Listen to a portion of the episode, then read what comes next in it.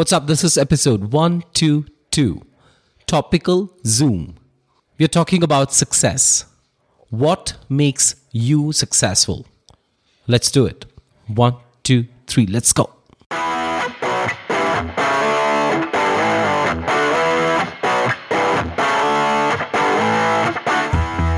Welcome to the Design Your Thinking podcast, a show where we think, learn, and explore the product mindset so you can design better products every day. And now, your host, Karthik.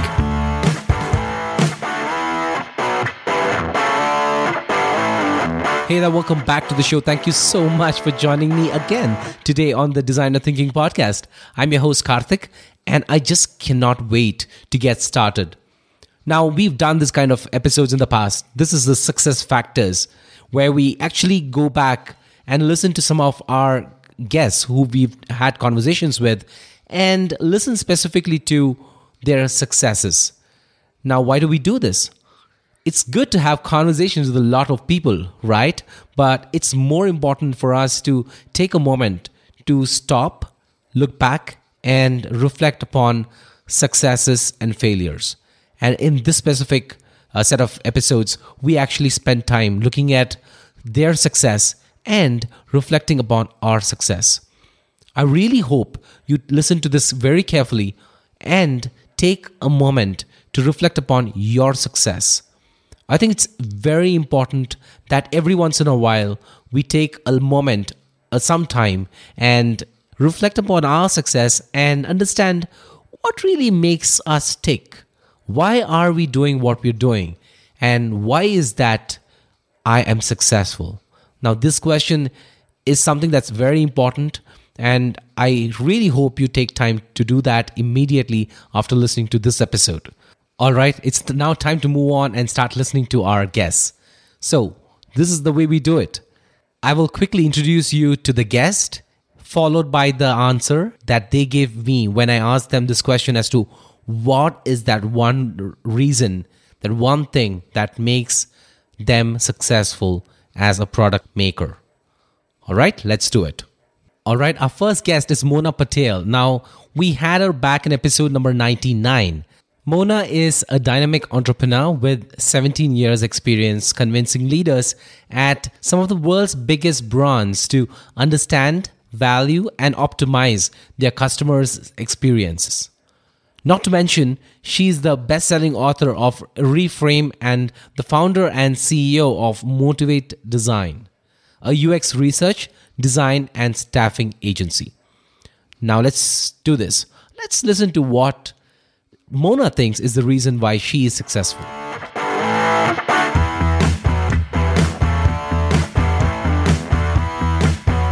Yeah, um, it's a great question. So I'm going to go with, you know, just because I am a user researcher, I'm going to go with data first, which is mm. I'm thinking about what do people say to me? You know, what's the most common compliment? And the one that I'm honored to get, but the one that I get the most, and the one that I get the most is mm-hmm. that I inspire them. So I'm backing out. I'm, I'm thinking aloud as I do this. Mm-hmm. I'm backing out and saying probably the thing that's made me most successful as a product or UX person is um, not just passion but contagious passion hmm. you know the idea that i i bring it you know it, it is very rare for me to be in a room and i am not the most passionate but what i think is the secret is i don't keep it for myself i make sure that other people you know get that and um, I do love what I do. I love helping people. I love de- understanding them. I love helping them break through where they feel like they can't do something.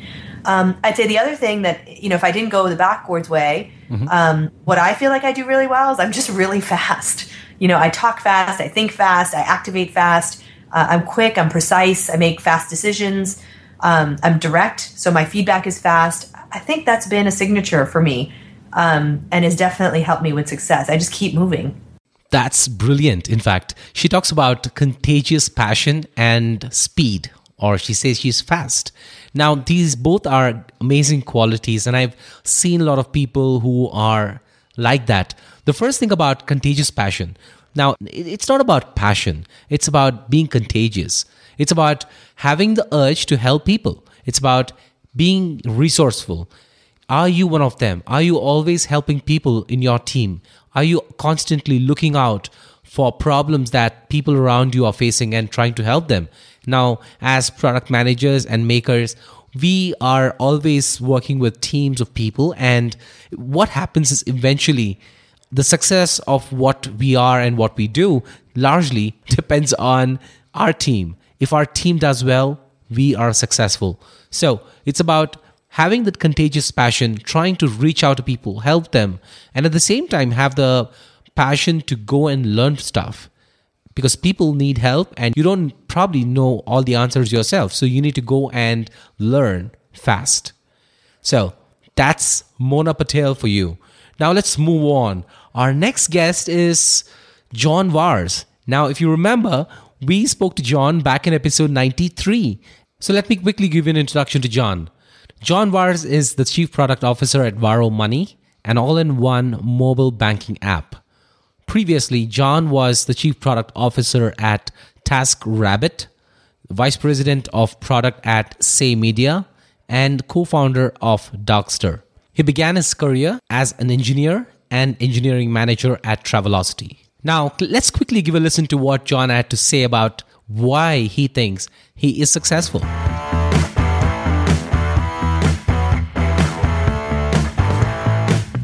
Yeah, um, that's a good question. I mean, I think like you know, one of the the things that I've always uh, put a lot of emphasis on in my own development are the soft mm-hmm. skills, or you know, you know, the emotional, the EQ.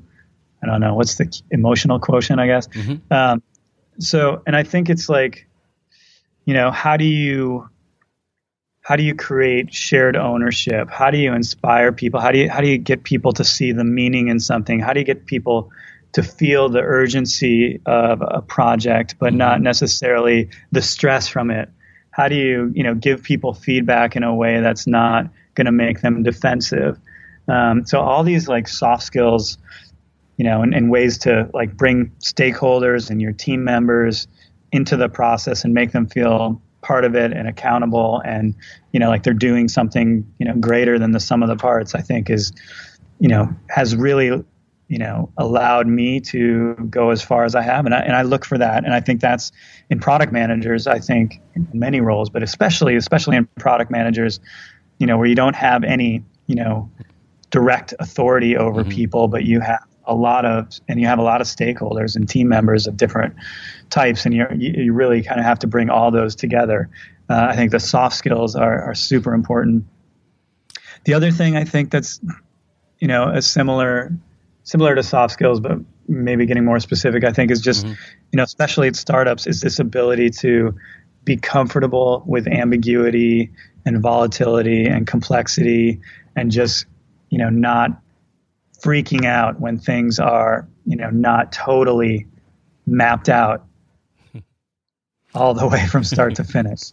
All right. So John attributes his success to his ability to deal with ambiguity and he talks about soft skills. Now, soft skills is a very, very interesting, uh, you know, set of skills because you just can't pick one, right? Un- unlike talking about things like communication, or for that matter, talking about things like uh, being able to make decisions. Now, these are skills that you can really pinpoint and acquire. But what about soft skills? Soft skills is pretty much everything under the sun because you're talking about things like, you know, John says being able to establish shared ownership being able to establish meaning, getting feedback, or for that matter, dealing with different stakeholders. Now, all of this is not one particular skill in play. It's about the set of skills that comes together. And one of the key things that goes in here is being able to live them yourself. Like they say, leading by example, because as product managers, you know, and, and we've heard people say, and you experience this like me, we don't get to really have people reporting into us. You have to lead by authority. So when you have to do that, all of these um, attributes or traits is something that we have to start exhibiting first. So think about this. And the second uh, thing that he talks about is being able to deal with ambiguity. Now, dealing with ambiguity is not just the job, not not just something that entrepreneurs deal with we product managers, or for that matter, even um, user experience designers, have to deal with them too, because you are dealing with future because you're talking about the future of a product, and the future is always ambiguous, right? So think about this. How have you been able to embrace the soft skills and being able to deal with things that are unclear or uncertain? How do you make decisions? Think about them because your success perhaps it, lies in one of those areas. All right, now let's move on to our third guest. Our third guest is Mike Knoop. Now, he is the co founder of Zapier, which is a very interesting software, and I, I use it personally. And let's see what Mike has to say. Before which, let me quickly give you an introduction to Mike.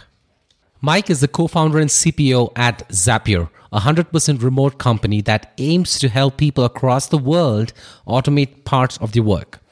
As CPO, Mike runs Zapier's product teams today, helping them set and execute their roadmaps and strategy. Mike got a mechanical engineering degree from the University of Missouri and now calls San Mateo his home.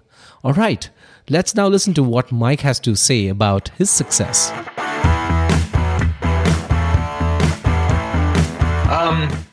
So I could probably answer that in two ways: one for me personally, and one for the company. Mm-hmm. Um, I think for me, like the thing that I really enjoy, the thing that gets me up out of the day, right, uh, out of bed in the morning for Zapier, is every like six months I get to be doing something new. I get to be learning something, and that's definitely I, I get to be building things and learning things. Mm. And those are like the two things that I love doing the most. Even when I was like uh, an engineer, you know, I, I, was definitely not the best engineer in the world. I just did it because I liked building stuff and writing software was the easiest way I knew how to build stuff. Mm-hmm. Um, and these days in Zapier, like, you know, because the company's grown, we're about close to 100 people now, um, fully remote. That comes with a new set of challenges uh, as the company's growing and scaling. Um, then every six months, it's different.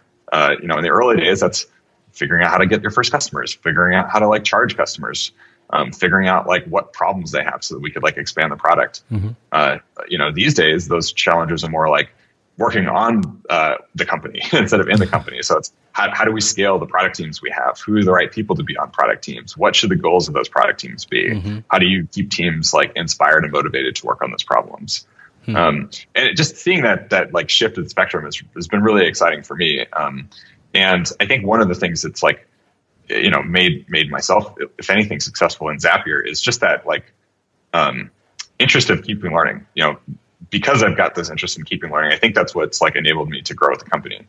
Um, you see a lot of uh, uh, entrepreneurs and early employees uh, mm-hmm. for this point as well who are really good for a certain size of company and they kind of cap out because they realize, oh, I really like building a small product and launching it, but I'm not really interested in scaling a big company or running a big organization.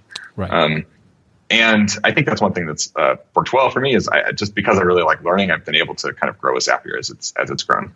All right, that was Mike Knoop for you. Back in episode 105, Mike and I had a very long conversation about a lot of interesting things, and success was one of it. Now, talking about Mike's success, he says his success is because, or rather, he's successful because he is always on the lookout for learning new things and building new stuff. So, what's the takeaway? always look for stuff that you can learn and always try to see seek opportunities where you can build new stuff now building new stuff need not be necessarily about building a new software it could be something physical or it could be something as simple as writing a blog because what happens here is when you learn new things you want to internalize those learnings and the only way these learnings get internalized is when you actually put them to action, which is actually writing about it or doing something about it. And that's when learning truly happens. That's the secret of the human mind. And I really hope you go and explore this further. All right, now let's move on here. Let's move on to our last guest for the day. Our last guest is Kevin Steigerwald. Now, Kevin and I had a very interesting conversation back in episode 110 and episode 111. And let's see what Kevin has to say. But before that, here's a quick introduction to Kevin.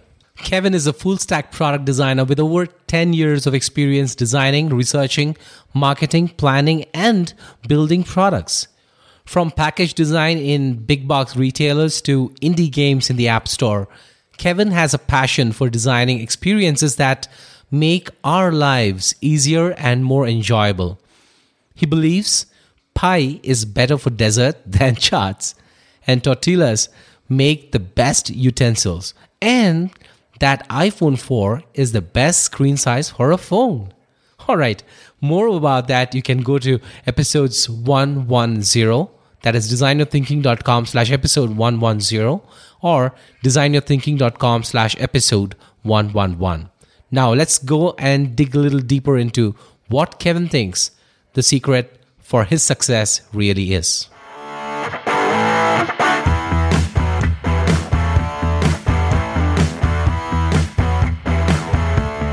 Sure. Um, so successful is definitely relative. Uh, I think what's what's definitely kept me going and, and in the industry uh, and employable is uh, adaptability. Um, I, I, actually I started off in uh, advertising, uh, and if you go back even further than that, in, in school, my dream was to uh, design title sequences for movies. And so in school, I was taking uh, film classes. I was taking animation classes. You know, I worked in After Effects and, and, Final Cut, and that was, you know, where a lot of my interest lied. And then when I got into my major, um, you know, going through the art school, hmm. I had to take a typography class, and that was my first kind of like roadblock in in this dream of becoming a title sequence artist because I was in my head I was just always thinking I'm going to do the editing. I'm going to you know tell these really cool stories, mm-hmm. and I didn't really think that actually a lot of my time is going to be spent pushing pixels around between you know kerning and letting, and I just I couldn't do it. uh, I, I I love typography. I appreciate good typography. Uh, I just don't have the patience to do it myself. Mm. Um, I'm totally lazy when it comes to choosing fonts. Everything ends up being Helvetica. Uh, and so that was kind of like, you know, it was it was the first step where I had to take, or you know, the first moment where I had to take a step back and say, okay, you know, I've come this far. These are the things I love about what I'm doing, but there's some obvious roadblocks here. Uh, how do I spin this, and, and how do I adapt? And I realized that you know what what I what I really liked the most about title sequences was being able to tell a story. Hmm. And with my major in school, it was very easy for me to uh, transition into advertising. Uh, it, was, it, was, kind of the, mm. the, same, all the same core classes, uh, same teachers. So, so it made an easy transition there. Mm-hmm.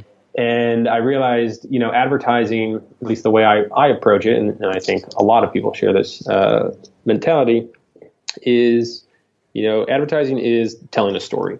Mm. And in this case, you're you're selling a product, um, but you're still trying to communicate to the end user who's you know viewing your ad, purchasing your product, uh, this is the story of the product. This is this this is how the product is going to make you the hero, uh, or this is how the competitors of this product are holding you back. Right? There, there's all these different angles you can take, uh, and that was exciting to me. Um, that got me going uh, through for, for, the first part of my career. I worked in Chicago for uh, five years for, for a start.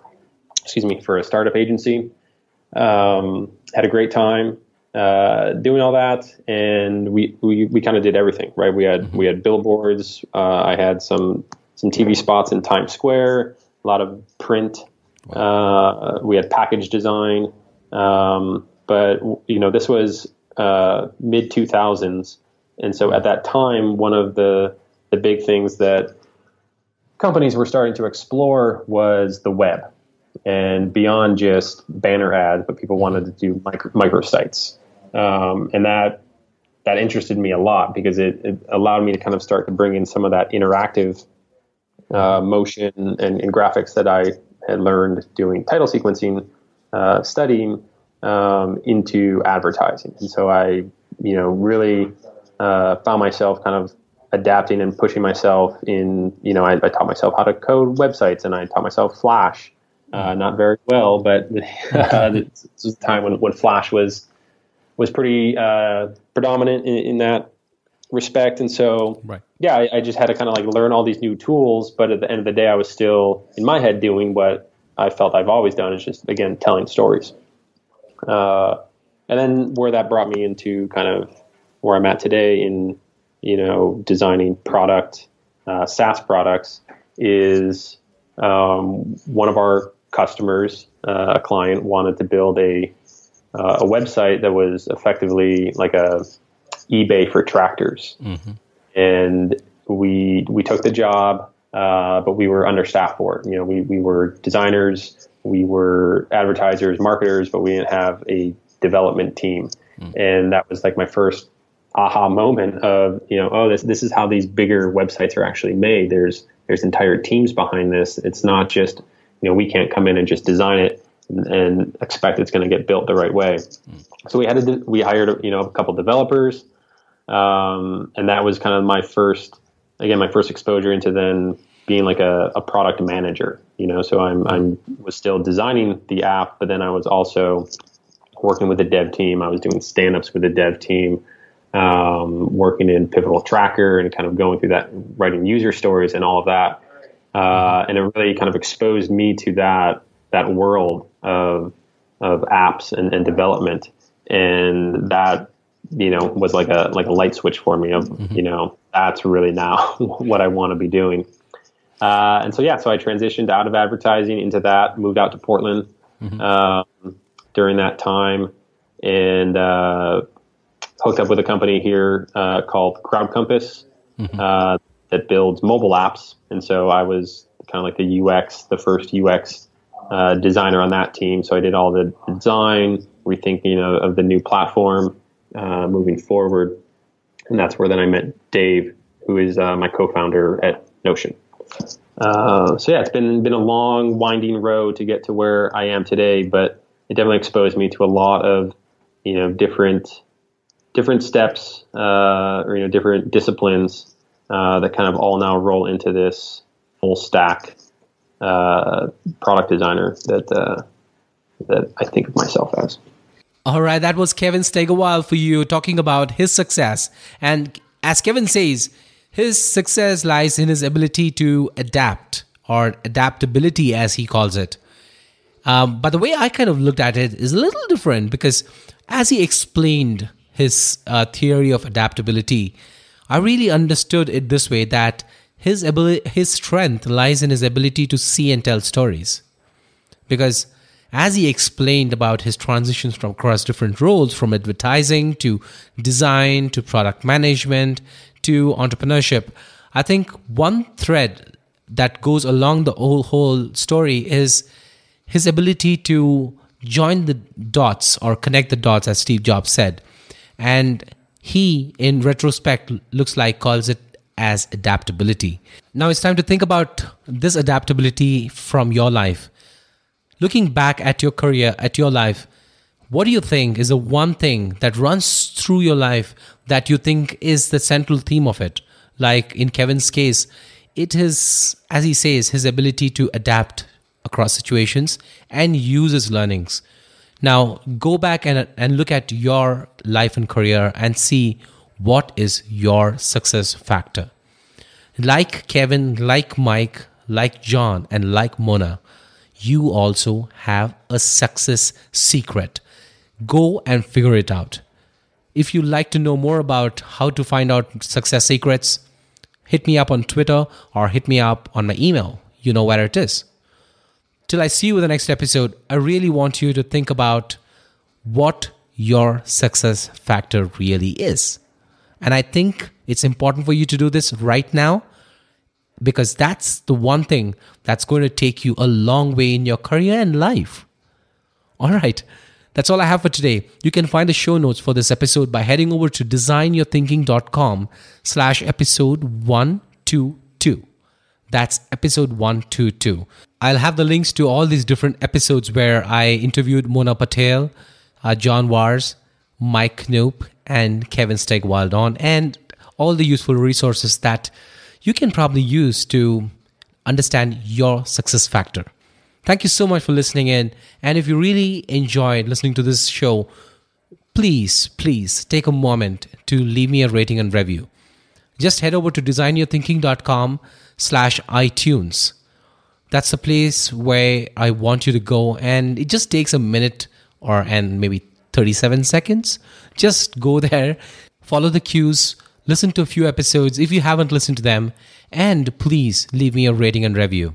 I really truly appreciate your participation in this journey. But my goal is to spread the message of taking action. And I really hope you find success by doing stuff. And I invite you to join my newsletter program, the DYT Insider. Just head over to designyourthinking.com slash insider. That's the place I want you to go. You'll be asked to enter your first name and your email address. Just do that. And I would love to see you in your inbox every once in a while.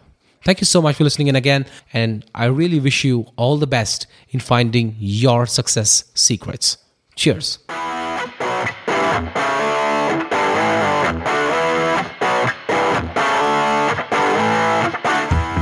Thanks for listening to the Design Your Thinking podcast. Subscribe to our newsletter at www.designyourthinking.com.